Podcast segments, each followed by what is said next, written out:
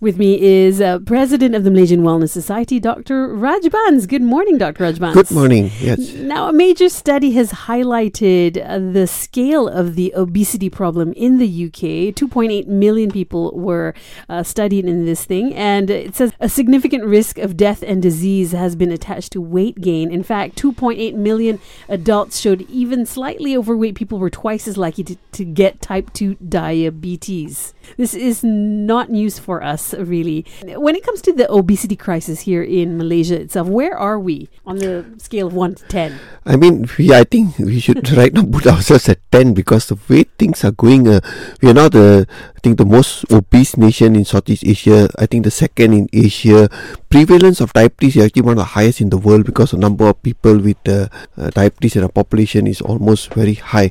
So it's all part of the metabolic syndrome, part of the whole thing about lifestyle. So I think, I mean, the Ministry of Health, the government is trying very hard to educate people. And I think all comes to education, educating people the right sort of diet, exercise, uh, managing the stress, and it should start from young. I mean, children in school should be educated because even our children are getting obese. Diabetes Mm-hmm. is starting younger and younger, and type 2 diabetes can be a serious disease, you know, if not treated uh, properly. A lot of people sometimes don't even know they have the diabetes until they come to a later stage. Yeah. What are the main signs of type 2 diabetes? I mean, the simple ones that we all know is the things like, you know, feeling a bit tired, uh, you know, more thirsty, passing more urine, getting up at night to pass more urine than, you know, we call it nocturia. Most people should maybe do one, some people diabetes may end up doing it three, four times. Of course, more prone for infections, but sometimes they can be very silent. They Hmm. might not know, especially if the pre-diabetics or early diabetics, and that's the time you have to catch them and quickly control their diabetes, put them on a lifestyle programs. So I think the good thing to do is uh, because something so simple like your blood pressure, diabetes, you just go to your doctor or even go to a pharmacy, just get it checked every few months, just to you know, just a pinprick, just to know where your levels are and whether you need to do more tests. If you find you're putting on more weight, the family history of diabetes, then even more reason for you to go and get it checked up. Right. So, how can uh, type 2 diabetes be treated and how controllable is it? I mean, very well controlled if uh, if people follow the advice that the doctor gives them. Right. Of course, we always try lifestyle first, but that doesn't. There, the whole range of medications we have now that work in different parts of the pathway for sugar, uh, they do very well. A lot of people who follow the advice of the doctors, take the medication regularly, can be easily very well controlled. Uh, of course, some are bad uh, diabetics where they might need insulin because you know levels are high. So, but if followed correctly, most diabetics who take their medication, follow lifestyle, will have no problem controlling the diabetes. It's only those who don't bother. Right. So please take care of your health before you lose it. Coming up, of course, for uh, women who are too anxious or embarrassed to go for a smear test, can opt for a urine test. Um, we'll find out a little bit more about this new test after Colbie Caillat on Light. On HealthWise, Dr. Rajbans president of the Malaysian Wellness Society. Let's take a look at this trial. It's um, a new test that can end the smear fear for women who are too anxious or embarrassed to get a PAP test. Uh, they can now just provide a urine sample to be screened for cervical cancer. A trial said that this urine testing was as good at detecting a virus called HPV, which is a big risk factor for the cancer. Bigger trials are still needed, but experts said that self testing could be a game changer for women. What are your thoughts, Dr. I mean, this is really good. You know, I mean, it's test like this, a simple test that you can do, uh, you know, anywhere. Just a urine test. You know, you don't have to go to a doctor, see a gynecologist, get a smear done. So, and not only that, you know, the fear of you know the the whole process. So, just a simple urine test could detect yes or no. Uh, I think it'd be very good. So, if yes, you go get your treatment, see your doctor. If no, then you don't have to worry. You can just uh, you know check again later. So, I think yeah, this this is the type of test that we are hoping will come more common instead of going for more invasive tests. A simple urine or a simple blood test should be what you want to look for. Right. Well, you know, the awareness for the smear test isn't as prevalent for young women. The misconception is you only need to start getting tested after you are married, which isn't true, yeah? Yeah, no, I think if like it's this HPV virus is something that can occur even younger. So I think yeah. So I but again, you're right. You know, most younger women won't do that. So it's again something for someone who is above uh, a certain age. But a urine test, uh, that'll be a game, a game changer. Yeah. All right. Well, are you feeling backed up and bloated? Uh, there are certain ways you can fix constipation, not just by eating more raisin bread. We've got that article to look at next after Jimmy Cliff here on Light. This is a Light Breakfast with Shaz, and uh, with me on Healthwise, Dr. Rajbans, president of the Malaysian Wellness Society. Are you feeling backed up and bloated? I tell you, Dr. Rajbans, when I was in the hospital for a week, I completely felt those two things. Even though I was drinking water regularly and um, I was, you know, eating vegetables regularly, I think it was just the, the stress and the change of environment. Yeah. Yeah, I suppose they're not probably not walking much. You know, just lying down a lot. Uh, and you're right. You know, the, I don't know whether some of the medication would have made it worse for you. So yeah, this is something quite common, you know, especially mm-hmm. when people get older. Constipation is a very common complaint of old people. Uh, but uh, I am not that old. Yeah, but yeah, that's what I'm going to say.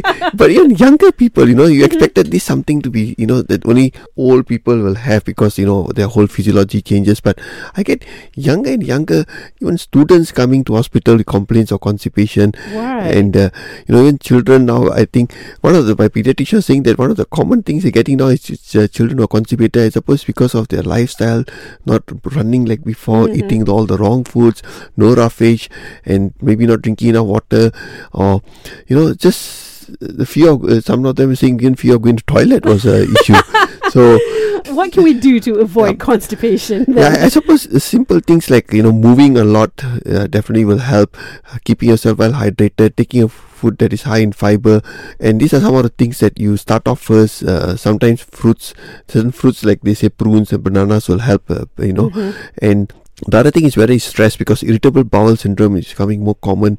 Is related to you know the sort of uh, underlying stress. Eating the wrong foods a lot of refined carbs a lot of food. Some you know some people have lactose deficiency sort of things. Uh, some are more allergic to certain type of food. So all these can actually aggravate your bloating your constipation. So these are some of the things you have to look at and see what foods can be causing the problem. But simple things like movement water mm-hmm. uh, high fiber diet these are simple things.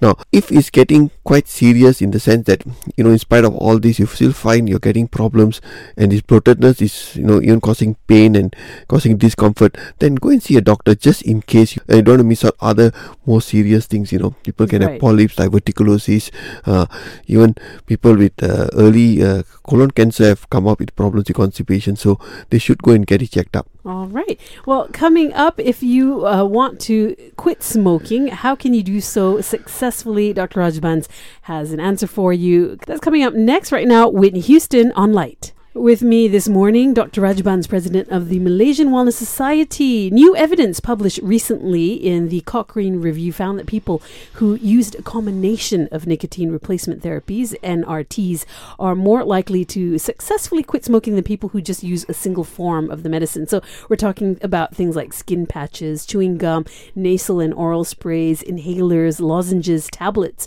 that deliver nicotine through the body to the brain. Is this method very popular in Malaysia? No, in fact, I think what most people do is just use one form.